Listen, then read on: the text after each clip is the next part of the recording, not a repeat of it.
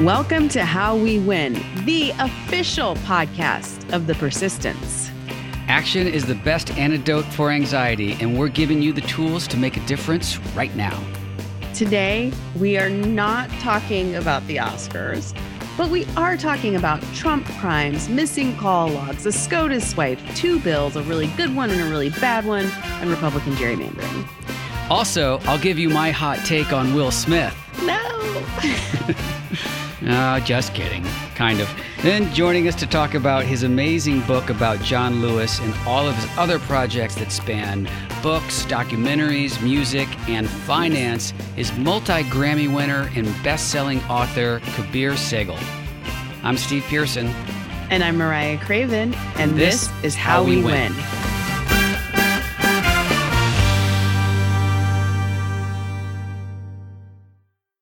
The official podcast of the persistence. You've been saying this for a while now, so it, it must be true. It's it's officially official now that we announced yeah. it at the beginning of the show. Yes, and all of our listeners are the persistence. So uh, right. we, uh, I like that tagline because it focuses us on um, the road ahead, which is really important. Yeah. Uh, this interview with Kabir was really inspiring. He wrote John Lewis's uh, "Carry On: Reflections for a New Generation," which mm. was really his last thoughts and um, what he wanted to leave before he passed away.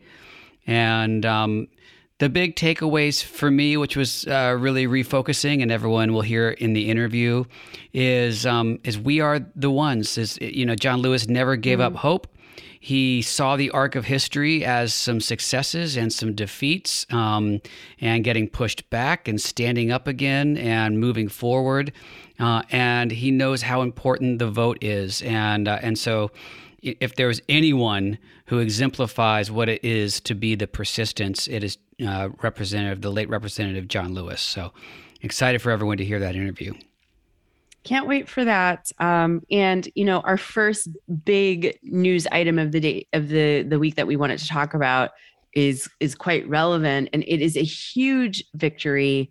Um, finally, after years of efforts and and hundreds of it, like 200 attempts, we now yeah. have the Emmett Till anti-lynching bill that that um, President Biden signed shortly before we're recording this. That's right, and um, it's jaw dropping that in 2022, this is when we're signing this uh, anti lynching bill and, and making lynching a, a, hate, a federal hate crime. Uh, but the arc of history is long, but it bends towards justice, and mm-hmm. um, and this is a a huge moment. And um, you know, when we have other bills being passed at the same time, and we're talking about DeSantis signing the "Don't Say Gay" bill, you know, and not Shankur Acharya, one of our faves, tweeted, you know. It, with everyone talking about the "Don't Say Gay" bill, it's really heartbreaking that that's such a messaging win for Republicans too. That that phrase is out there so much, but um, it's. I actually a, think that's a. I think I think it's a it's a win for for us because it is so absurd, and I don't think Republicans like it. But it's. I think it's one of those that we've been able to to um, put out there that shows the absurdity and how harmful it captures the harmful nature of the bill. Yeah. So, yeah. but I do want to just like um point out a couple of things about the the anti-lynching bill, which mm-hmm. makes lynching a federal hate crime. That means harsher punishments and um, I, I would say appropriate punishments carried out across the board, no matter what state this is in. And it's also significant because um, lynching has, in our country's history, specifically mostly targeted Black people. And so, right. this bill, even though lynching is not nearly as common as it once was, it's saying um, it's saying something to us about about this particular hate crime. I just want to point out that there were were three Republicans who voted against it and I just can't even imagine why why you would. But Andrew Clyde of Georgia, Thomas Massie of Kentucky, and Chip Roy of Texas. Um, have gone on record as being the only three people against this bill. Um, but I want to close this part of the conversation out with a quote from Emmett Till's cousin, um, who released a statement saying, my cousin was a bright, promising 14 year old from Chicago. My family was devastated that no one was held responsible for the abduction, torture, and murder of Emmett. But we are heartened by this new law, which shows that Emmett still speaks in powerful ways to make sure that no one can get away with a racist crime like this ever again. And of course, this bill is named after Emmett Till, who, as a teenager, was um, very violently and brutally lynched for you know a, a, white woman claimed that he you know whistled at her i think. Right. um and this was he was visiting the south from chicago um and for that he was murdered. So um that alleged incident he was murdered it's should have happened a long time ago. Shame on anyone. It's inconceivable that you would vote against this, but it uh, people have voted against it or have kept it from going. Uh, you know, becoming law uh, for many, many years, for decades. So um, it's passed now. Biden sent it, uh, signed it into law, and it's a it's an important moment to recognize. So incredible, and then, like you said, the same like the day before, Ron DeSantis in Florida has a bunch of children standing around him. Oh, signing. I hated I hated his optics there with those kids standing around yeah. him. Uh, sta- standing next to him as he signed. Um, this really like the the idea and spirit behind this this bill is really horrific. Um, but I I texted you today because I watched a, a video that Ron Perlman, aka yeah. Hellboy, um, I'm sure that's what Ron DeSantis was calling him today. He, um, Ron, who's been on the podcast and Steve, Steve is friend of our him, pod, yes. Um, uh, posted a, a video uh, targeting Ron DeSantis. Yeah, My he favorite was. Part uh, is when he's just like, "Ron here," and then tears into it.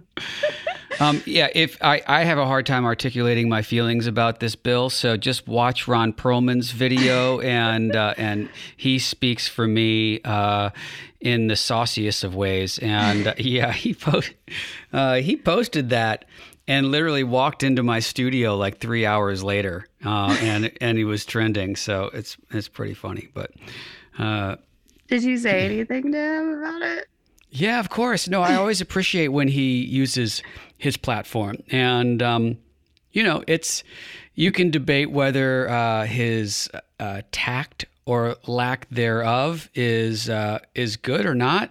Um, but it was trending. It got picked up by news outlets, uh, and um, you know, it, he got millions of views on that video, and that's a lot of attention on yeah. this, uh, you know, egregious, disgusting, draconian bill uh, coming out of Florida. So um, I I appreciate him for all of that, and I encourage anyone who missed uh, our interview with him uh, to go mm-hmm, back and yeah. listen to that from uh, like a month ago.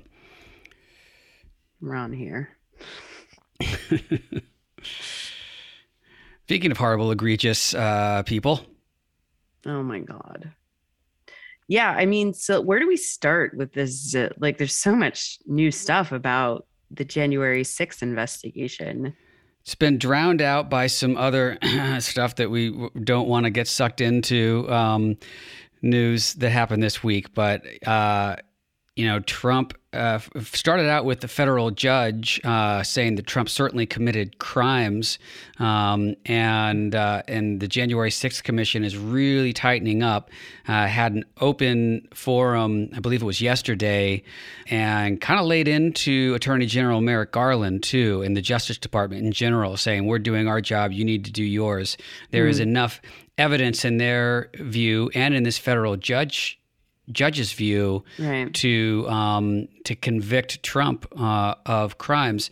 And uh, in the wake of that announcement, there has been more. We talked about uh, you were talking about Ginni Thomas and and um, her. Oh my God! I rang the alarm bell weeks ago. you did it. I think we broke that. No, we didn't break it, but um, she was actually at the uh, January sixth rally slash insurrection, uh, even though she had previously said she wasn't. Now it turns out that there are numerous texts of her uh, to Mark Meadows imploring them to uh, to fight the certification of the president of the new president, and uh, it's just insane. Uh, so there's a, a renewed call uh, for Clarence Thomas to resign. Uh, and uh, Move On is launching a, a, big campaign calling on Clarence Thomas to resign. And uh, if he fails to do so, which spoiler alert, he will fail to do so, um, demanding that Congress impeach him and remove him for the court for this egregious uh, conflict of interest. Literally right, voting. He's married. He's married to Ginni Thomas. Thank you for clarifying that. Yes, he's married to Ginni Thomas, and people can be married to spouses who have different views and do different things. That's fine. But in this case, she was actively trying to thwart the, uh, you know, our democracy uh, and supported an insurrection, and he was ruling on and will continue to rule on cases that have to do with that. Um, he also didn't disclose uh, a lot of money that she got from the Heritage Foundation um, on the disclosure form when uh, the spousal income space was there. He wrote zero for her, zero income for her. So what?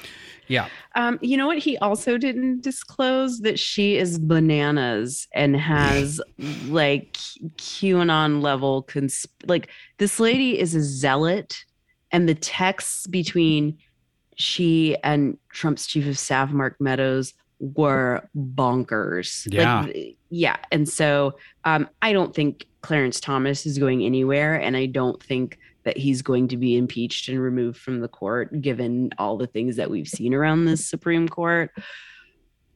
But I think that we need to be aware of what is probably being discussed at their dinner table. Yeah, what is like like, is he just nodding his head to you know these uh, these QAnon conspiracy things that she's spouting out at the dinner table? And you know, I mean, he's a Supreme Court justice. He must have some sort of insight into what is true and whether uh, an actual deep state cabal is uh, crushing children's bones and drinking their blood and whatever. She wasn't. So she wasn't texting about that. And like, listen have you ever texted somebody and you're being sarcastic or funny and they don't get it because it's on text? Maybe she was being, maybe she and Mark Meadows were making fun of the QAnon people, but it really does seem based on I these think so. texts that she truly believed that the quote unquote Biden crime family was minutes away from being arrested and held in, in barges off of Guant- like off of the Guantanamo Bay prison, um, where they were going to be like publicly tried. Um, we weren't close to any of that happening, but the fact that she potentially thought that was a possibility gives us a lot of a lot of insight. Look, if we don't do our jobs, you know, I know that sounds far fetched, but if we don't do our jobs and show up and register a lot of voters and make mm. sure that they vote in the midterms and and stay in power, then you know that uh, I, am not saying any of that is far fetched. What what the Republicans are willing to do right now is really scary, and um, you know we have uh, a very very important election ahead of us. So uh, for this and other reasons, and there was even more news, more January 6th Commission news. Do you want to talk about the? Oh yeah, this broke today. The the day that we're recording this, Washington Post and CBS News are saying that um, the White House communications logs that were sent to the committee investigating January 6th have a seven hour gap in uh, Trump's phone call list. Um, so from a, about 11 a.m. to 7 p.m., according to these logs, Donald Trump did not make any phone calls on January 6th. Now, why? And and and the, the optimists among us might say, maybe some pages are missing. Maybe like the oh, there's pages missing, uh, or or maybe they were taken or hidden, or quite possibly, um, maybe Donald Trump, because he was trying to foment an insurrection, was using non official methods to communicate with people inside and outside of the Capitol, maybe using staffers' phones or burner phones. He claims to not know what a burner phone is, although mm. I, I, I, highly doubt that. But Donald, um, Donald, Trump doesn't know a lot of things, but he knows what a burner phone is. burner phone is. Yeah. so lots of January 6th news. And like you said, all the more reason that we have to stay in power because if the Republicans were in charge, none of this stuff would be coming out. No, it would be squashed. And in fact, the Republicans, the January 6th Commission is trying to uh, depose, and the testimony they're trying to seek right now have, uh, you know, since January apparently have to do with this time gap, and uh, and there's people who reportedly got calls from Trump during that time. So they're subpoenaing their their phone records to figure out where those calls came from, what communication methods was uh, Trump using. It's very clear. Look, it's been clear from the beginning, but there is concrete evidence here of, of what we all know is uh, Trump committing these crimes against our very democracy. And um, I really hope that this uh, starts to tighten up and, that uh, I join the echo of the January 6th Commission to the Justice Department to do their job. You know, it's clear for everyone. It's time to start making some formal charges. That's right. Um, and then you know, in more local level news, redistricting has been an important but probably often undercovered topic yep. nationwide since um, census results came out. Um, but man, the Ohio Republican Party, uh, like no attempt to be like, what do you mean? Of course, we're going to draw fair maps that the public can get behind. No attempt at that at all. That's right. The uh, their first maps were rejected by the Ohio Supreme Court as unconstitutional, and so there was a plan to have bipartisan map makers uh, that was in progress, and uh, and then Republicans basically just did slight tweaks to mm-hmm. the uh, unconstitutional map, presented the maps Monday night shortly before lawmakers had to vote on it, like with no time. They're up against a midnight legal deadline from the Ohio Supreme Court. So this is going to be fought in court. Democrats will fight it in court. It will probably get overturned in court, but because of the timing, this map will likely stand for the next four years. Mm. Um, and uh, and certainly for the upcoming midterm elections. So, uh, you know, it again, we have overcome gerrymandered, we have overcome voter suppression, we have overcome enormous obstacles. We did it in 2020, we did it in the runoff election in Georgia, where we registered even more uh, voters than were registered in 2020 for the presidential. Um, so we can do it again, uh, but it's going to take all of us being the persistence that you are. That's right. Um, let's talk about our hero of the week. So I know everyone is talking about the Oscars right now. It's hard not to talk about it it really is hard not to weigh into it. We uh, hopefully gave you all some news that's being swallowed up by the Oscar news coverage. But my hero of the week is writer director Siân Heder, who uh, is the director of Coda, that just won Best Picture at the Oscars. Nice. And I wanted to highlight her also because I'm sort of friends with her. You know, we we know her a, a little bit, and we've been uh, rooting for her. She chose a story that highlighted um, the deaf community uh, mm-hmm. in in a way that uh, that hasn't been done before. That told this really beautiful story about family at a time when I think we needed uh, a, a feel good story when so many of us were not feeling good. They debuted at Sundance. They sold it to Apple for the biggest deal in Sundance history. It was just uh, made a killing, and then was nominated for three Academy Awards. Won all three. She won for Best Adapted Screenplay, um, won for Best Supporting Actor, making it the first deaf male actor to win an Academy Award. Uh, and then they won Best Picture. It's a huge moment for the deaf community. And also, the Oscars in general uh, were full of, of really huge, big important moments. The first LGBTQ woman of color to win an Oscar. Um, Your Reason for Hope addresses another huge win um, in the documentary category. What else? A, a, woman won Best Director. We had a woman a woman win Best Director, Jane Campion. Mm-hmm. Um, there were some great things that have been drowned out by uh, by uh, you know Will Smith's assault. Um, but I want to celebrate Siân Heder and and recognize her as our hero of the week because um, she made a really beautiful film highlighting a community that does not get a lot of uh, voice in in this world. So um, for that, she's our hero of the week. Congratulations to Siân from the Persistence. Tell her we said go go go. keep go. going. um, let's talk about this week's to do list.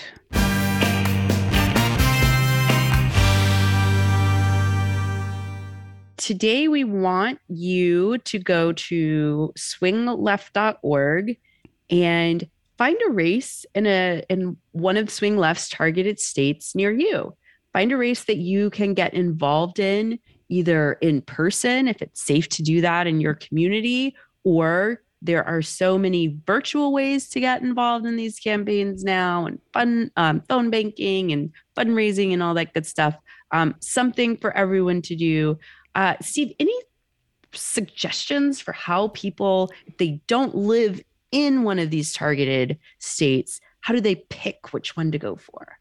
Great question. Well, uh, I love what Swing Left uh, has done with their website. If you haven't checked it out in a bit, um, of course, there are our old besties, of course. But um, mm-hmm. go to swingleft.org, as Mariah said, and they have a new uh, target state finder for you. You can put in your zip code, they'll steer you towards the places close to you where you can make an impact. Um, it's akin to the district finder that if you're an old school swing lefter like mm-hmm. myself, mm-hmm. um, that's how we cut our teeth is getting plugged into these areas where we can really make a difference. So um, it's it's time to to sign up up and and join a group if you can. I mean, the community in these groups is spectacular and, and really meaningful. Um, but there's, like Mariah said, lots of ways to get involved. All right. So swingleft.org and find a race near you. Uh, we're going to be back right after this interview with our reasons for hope. So stick around.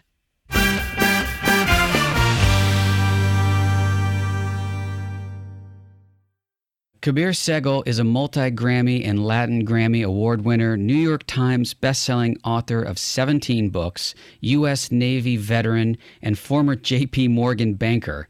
Among his many projects, he worked with the late Congressman and civil rights icon John Lewis to write Carry On Reflections for a New Generation.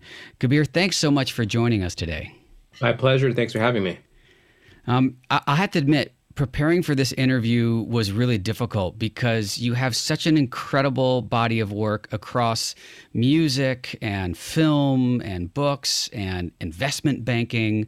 Um, I'm really excited to hear about your relationship with John Lewis also, and I know our listeners will want to hear about that. But, but first, what do you do in your spare time?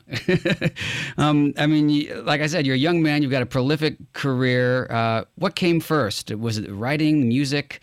uh, investment banking. You worked with Deepak Chopra. You know, wh- where did you get your start? What did you focus on when you were growing up? Yeah, I think it was writing. I think it was writing because I remember um, as a kid, my grandfather, who was a nuclear uh, scientist, I sat with him while he was writing his um, his manuscript, his autobiography, and it always sort of occurred to me like, this is great to be able to you know immortalize someone through the, the words on the page. And so I was, you know, I started my second grade school newspaper and it, you know when you when you write the news you have a seat at the table no matter whether it's campus politics or podcast you're mm. there's this constant learning constant curiosity and uh, when i was in college i was a i wrote for the student newspaper so it's really been words on the page. And I think, you know, people say, "What do you think about this issue? This issue? What do you think about that issue?" And I said, "I don't know because I haven't written about it yet." And so I realized I learned by writing, um, hmm. and, and, that's when you crystallize um, thoughts. And so I think I'm a writer. It, it, it's very core. You mentioned campus politics. Did you get involved in politics in school at an early age? I did. I mean, I went to school in New Hampshire, and uh, there was the local politics. Well, first I was, I was, you know, I ran for student president or whatever in high school, and nice. uh, did well there. But beyond that, doesn't I, surprise me. Just well, sorry. well, the thing is, is I appreciate it. Well, the thing is, is I went to school in New Hampshire in college, and there was the first in the nation primary, uh, New Hampshire primary. So that's where I was able to volunteer for the John Kerry presidential campaign. And again, as a writer, I began writing speeches, and um, and I just you know the the words are, are powerful vessels, and as, as we all know, and um, it's not only until you know recent I've been able to use lift the pages from lift the words from the pages into verses, into songs, into meditations. You mentioned with Deepak, so mm-hmm. um, I think it, I just like to like to create with words. Incredible. So you were writing speeches for the Kerry campaign, right? And um, let's talk a little bit about your music too, because um, I'm a music guy. Um, what got you involved you're you're a veteran also, so I'm not sure where you have time for all this. But you know, when did you start producing? You, have won multiple Grammys as a producer. So uh, how did that get started for you? Yeah, I mean, I've always been interested in music. Um, my sister brought home a Miles Davis recording when I was, I think, in elementary school, nice. and I was just, it's like you know, I couldn't believe music sounded so good, and I when she said it was most of it was improvised, I, it just was hard to fathom, and that created my love affair with jazz music because you can listen to the kind of blue and it'll speak to you differently um, however long you however many times you listen to it and so i picked up the bass and i like the bass because um, everyone needs a bass player it was an easy way to make friends. I was just going to say that you can get a gig if you're a bass yeah. player. If you're a guitarist like me there's a million of those well yeah and it, you know i was in the orchestra and band and um, we, we, were in a high school competition that was put on by jazz at lincoln center um, and we were able to go to new york so you know, as a young, as a teenager, was able to play at Lincoln Center. There, I met um, Wynton Marsalis, um, and we wow. instant affinity, and he invited me on tour with him. And but I never wanted to be a musician full time. It's just not what my, you know, my parents were business folks, and I never thought that was like a viable career path. Um, so I just didn't go into it. But then I, when I graduated college, um, I started a job in investment banking, and I realized I, I mean, I actually cried on my first day of investment banking because I felt like a sellout, and I was, hmm. um, it wasn't very entrepreneurial, uh, and the, the credit crisis had begun, and I realized, you know, I have a paycheck, and a lot of my artists are trying to make things happen, um, you know, albums, uh, trips, studio sessions. So I started to use my paycheck ultimately to start producing sessions, and and I didn't own any of the any of the rights. So it was like a patron. I didn't know what even music rights were. So it was you know it was like these sweetheart deals I was doing. But I got to meet a lot of people in the music world, and um, you know I call this having a portfolio career. Like my job didn't give me 100% satisfaction, but my extracurricular music did, and so I had the, the benefits of a paycheck and the joy of recording sessions and making music. And it, you know, and I did that for many years, and I built a um, a bit of a I don't know if a reputation, but in the jazz world of just trying to make things happen. And that's where the producing came. I was able to connect, um, and a lot of these folks were investors on Wall Street. You know, like hey, how do we support these projects that mm. normally don't have capital? And yeah. so it became as a capital thing, but it eventually became more musical as I started to produce the sessions and fire up Ableton and, and make the songs myself. Nice you produced a record called American Dreamers Voices of Hope, Music of Freedom, uh, which was the John Daversa Big Band. It featured DACA artists. In 2019, you also wrote Fandango at the Wall, creating harmony between the United States and Mexico. These are projects that heavily feature uh, the problem we have with immigration and uh, and some solutions working together with that. Obviously, we have a new administration but what has changed at the border since you wrote this? But since you wrote the book and worked on this project? Yeah, Fandango the Wall um, is probably the biggest project I've taken on. A book, an album. It's a HBO documentary right now. Right, it's and, a documentary as well. Yeah. Yeah, yeah. I mean, I think what's changed is the animus, um, you know, the, the demilitarization of the border zone. If you recall, in the previous administration, the uh, army was activated to go um, probably more as a um, political re- motivation than a, a, national defense reason to go down to the wall and to, and that's that's one thing that's happened is the demilitarized zone has been demilitarized in a way, and which I think it should be. And yeah. I think there's actually more um, economic um, convoys, uh, security, um, joint tra- training programs, and so I think it's there's still issues. There's still undocumented people coming across the border. Um, there's still the flow of um, you know guns going. People don't talk about this. Guns going from north to south, and drugs coming from south to north. So there's still that. But I, what what hasn't changed is there hasn't been a comprehensive immigration, immigration reform, which I think right. um, may pass if uh, we were close to it a few years ago, maybe ten years ago now. And one of the reasons I did this these two projects was because um, you know, I think uh, you can put a face on immigration. You can put a, a lot, a lot of people when they think about Mexico, they think about drug cartels. They don't think there's actually a Mexican middle class, people who like raise their kids and go to schools and hardworking. And so Fandango the Wall was all about showing like, you know, people who were musicians for a living and what they do.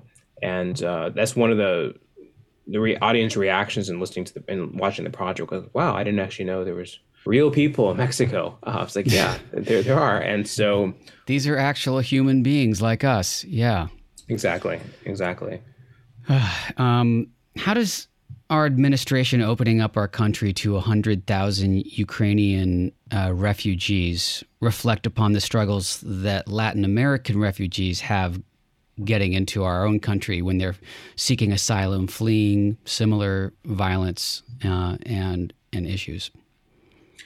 Yeah, it's a very, uh, very good question, and it's something that um, I've been thinking a lot about because he raised the issue about othering folks. Right, America has had a long history, not just of welcoming immigrants, but also othering folks. You know, xenophobia is as much part of the American history as uh, you know being a nation of immigrants, and yeah. and also say for Europe, you know, there was many uh, refugees coming from Syria. What makes them different than the Ukrainians? And right. you know, it's it's part of its human nature, I would imagine, is you know you try to uh, be helpful to people who look and sound and feel like you. I think that's sort of an innate tribalism, um, and that's at play here. Unfortunately, I think um, you know Europeans seem to be akin.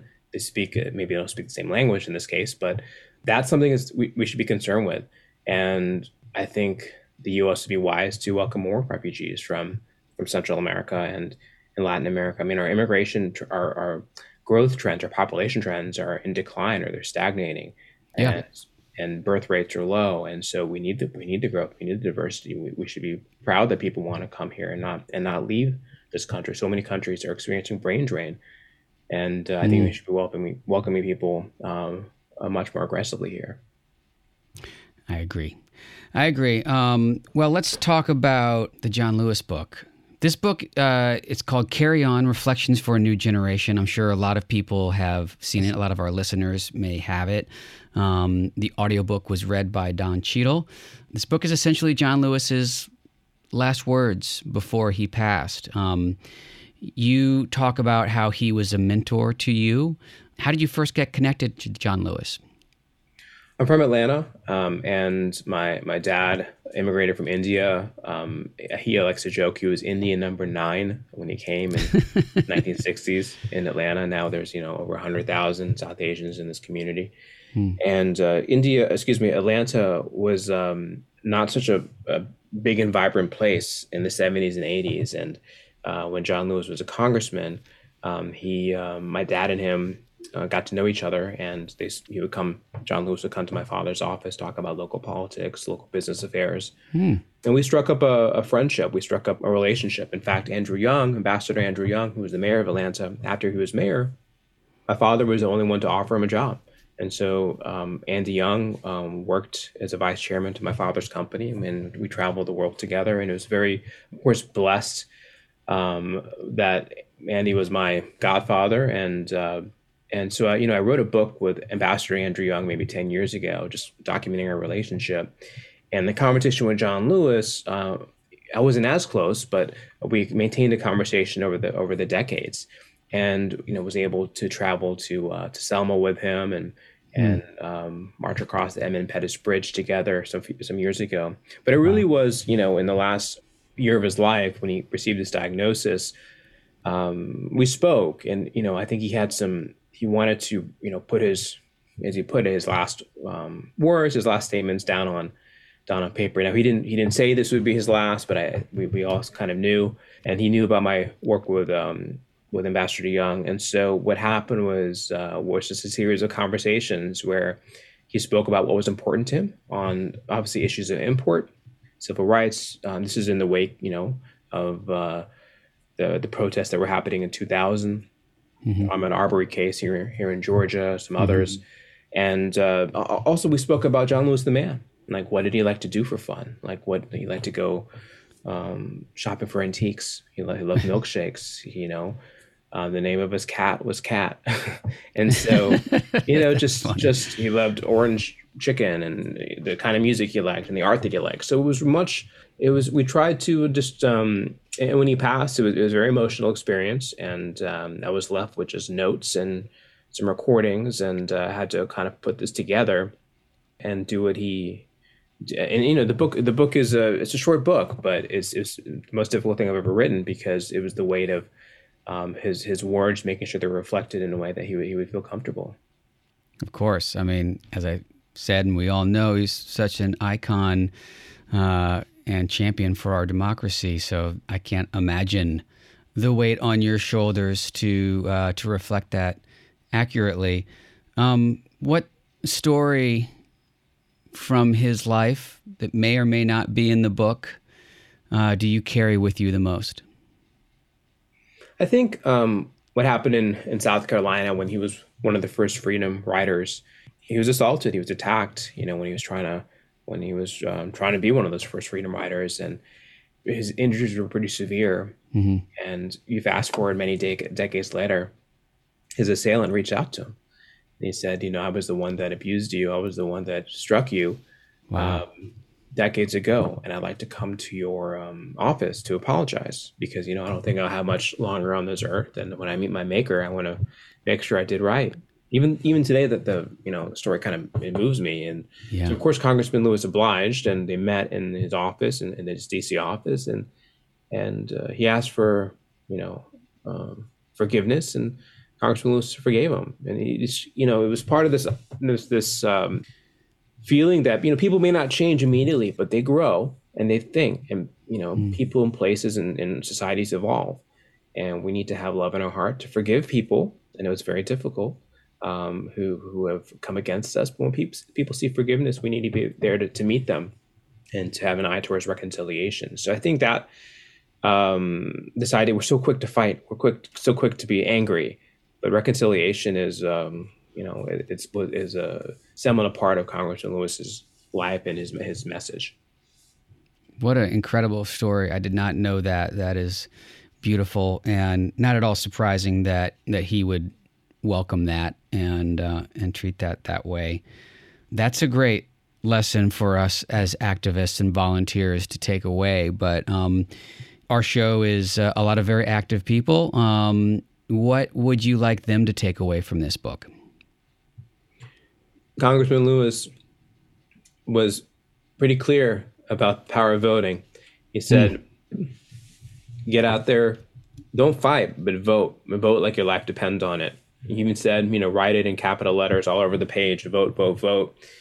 And we were mm. we were very proud, actually, uh, Steve. I got to tell you, in Georgia, um, with what happened in the Senate races, um, yeah. Congressman Lewis's former pastor and his intern came to victory. And now I think you have this year, and you have Stacey Abrams, who uh, I think many would say has maybe inherited the mantle of voting rights, uh, at least from a person in, in the public sphere. Um, mm-hmm. There's no one more closely associated with voting rights, I don't think, than her, running for governor of Georgia. So yeah. I would say that um, voting is so important. I think passing the John Lewis Voting Rights Act is is uh, very important. I think uh, even going beyond that. But the fact that we can't at least um, have a meaningful voting rights legislation at a federal level would have been um, very troubling to Congressman Lewis to see what's happening still at the state. I know the attention's not there, so it's not in the, the news every day, but I would encourage the listeners to know what's happening in your states, to know what's happening on the ballot. And voting isn't just happening in November; it happens right now. We're out vote, registering voters to vote. Um, just a quick little nugget: mm-hmm. the 2000 election, there was a runoff in Georgia with the Senate elections, and Georgia Democrats, Georgia registered, I think, 75,000 people that didn't vote in the in the November election and they yeah. voted in the runoff. That's amazing, you know, like so you know, I'm sure people who listen to this show are very, you know, mindful and active activists and probably vote, but there's many people out there that don't. So it's finding those folks and convincing them that, you know, it there are no safeguards. We are the safeguards of this. You think someone else is going to do it? No. We saw how troubling it was in the last administration. That we have we've got to be the safeguard of our of our democracy and our communities. Yeah, it's a great. And I was I was reading an article over the weekend about that too. I think it was from uh, Dan Pfeiffer, and uh, you know we get up in arms, rightfully show, so about the Republicans that are doing all these awful things, and where are the safeguards, and how do we remove them? And we're looking at you know, Supreme Court Justice Clarence Thomas and the gross conflict of interest that he has with his wife Ginni Thomas, pushing for the uh, overturning of a legal uh, and improper election. All of those things, really, the safeguard we have, as you just articulated, is the vote. Maybe maybe we can codify some norms into actual laws and and create uh, better ways for elected officials to have consequence when they uh, do these egregious things. But um, right now, our best way to uh, do that is to remove them by the vote. And, um, you know, we have a lot to overcome. Georgia is a, a perfect state to illustrate how voter suppression can, how much we have to fight against historically and recently, as recently as uh, Stacey Abrams' first run for governor when she really should have been governor. Um, and how we can overcome that suppression too. We shouldn't have it. We need to pass, as we said, the John Lewis Voting Rights Act. We need to pass more voting rights legislation.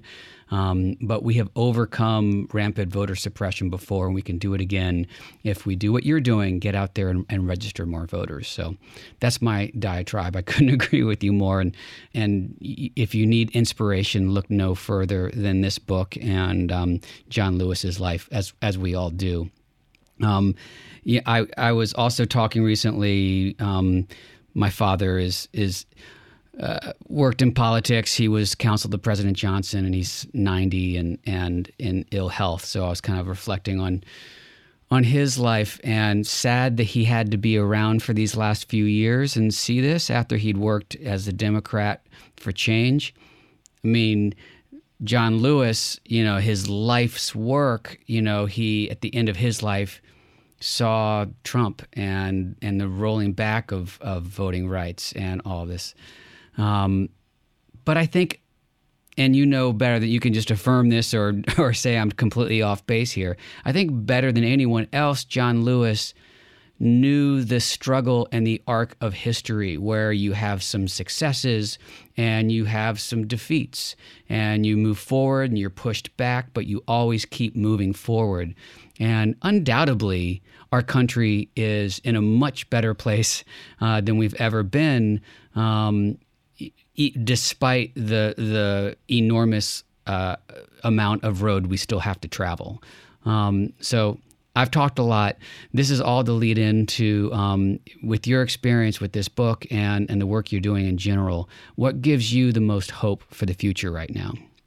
Well, first I want to say uh, respond to. Uh, I'm so glad you shared about your your family, your father. Um, you know, the, the, Johnson administration was, uh, I mean, they did big things for race relations. They they yeah. were worked in concert. So um, if your father was part of it, and I, I appreciate, hope you hope he's doing better, and and thanks for um, his and your contributions to um, to the civil society here. I think in terms of hope, you know, John Lewis said never never give up hope because you know, we all know the story. He was left for dead on a on Bloody Sunday in Selma. The man did not lose hope. You know, he could he could have he could have quit the, but he was like so. There was a um a, a stubbornness. You can say steadfastness, but a stubbornness mm. about John Lewis. I mean, there were things. Um, there's a story here in uh, there's a in Atlanta that you know Andy Young tells it in the in the introduction to the book that he was trying to get John Lewis to, to support him for building the this road in Atlanta, and John Lewis refused because he can't. He didn't set up. He said, "I, I, I promised my constituents that I would. I was not gonna um, support this road." But they got the funding, and Andy Young, they named it the John Lewis Freedom Parkway in spite of John Lewis. So when you so when you come through Atlanta, you see the John Lewis Freedom Parkway.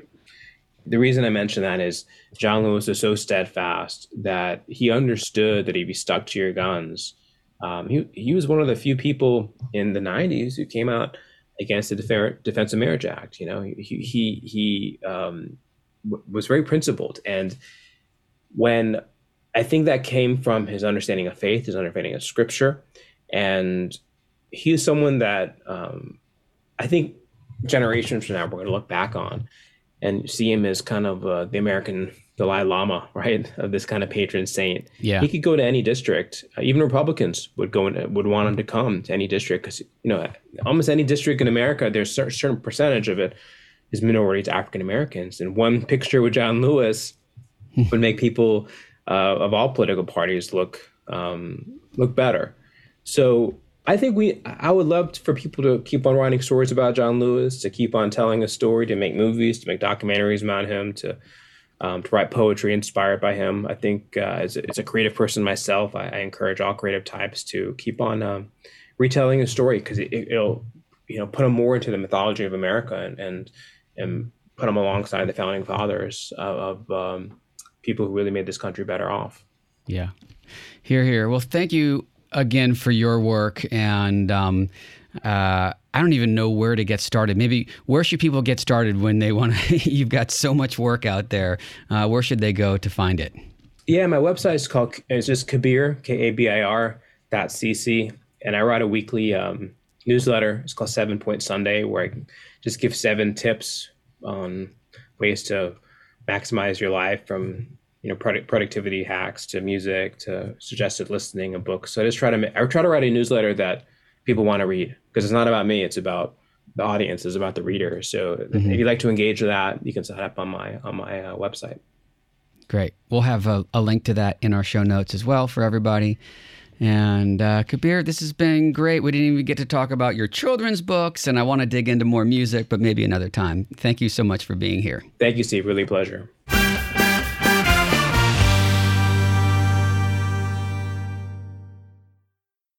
let's end on that inspirational note by talking about our reasons for hope. What's yeah. Yours? Well, I want to share yours because I saw what you have written here. So I'm just going to plus one to yours and let you talk Yay. about it. I love it. So, um, we've actually talked about Summer of Soul on this podcast and encouraged people to watch it. It's a incredible documentary about this music and political movement in Harlem that that happened one summer, and it was um, produced by one of my favorite musicians, Questlove. Um, I have been a fan of his band, The Roots, since I was a teenager and have seen seen them perform a bunch of places. I've seen him DJ. I look to him as like uh, inspiration and tapping into creativity and, and passion projects. He's an incredible person and this is an incredible piece of art that he has has brought to us and he a well deserved Oscar win. His first film too. He like, like I think he's a genius, so I'm not surprised that his first film won an Oscar. Um he like a huge fan girl. Can we can we try to get him on the podcast? Oh yeah, I'm gonna try. Yeah, we'll we'll put that out there. I've been trying to get John Legend on for a while too. One of my favorite mm, uh, yeah. records is the one that he did with the Roots, John Legend and the Roots, called "Wake Up," which is a whole mm. bunch of protest songs and and uh, social change songs from the '70s, and uh, it's a great record too. But yes, love Summer of Soul. If you uh, haven't heard us talk about it already, just go see it. Get it Beautiful. it you know, stream it, whatever you got to do. It's the music's great, the message is even more powerful, and um, it's a really important film. Yes, Questlove, Summer of Soul gives me hope. I want to sign off from this, publish this podcast, and go watch it right now. All right, let's do it then. So let's wrap it up so you can do that.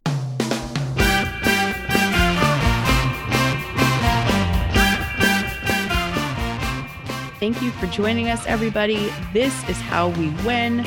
We win when we all get involved. We want to hear from you. We want to hear your Will Smith hot takes. Send us an email at hello at howwewin.com or tweet to us at bluesboysteve and at mariah underscore craven. Make sure you subscribe, rate, and review us on Apple or wherever you get your pods. Share us with your friends. Help us build this community of informed and active volunteers. After all, this is how we win. We really appreciate you being here with us. We'll be back with more next Wednesday. In the meantime, go see Coda, go see Summer of Soul, uh, and let us know what you think. Bye, everybody.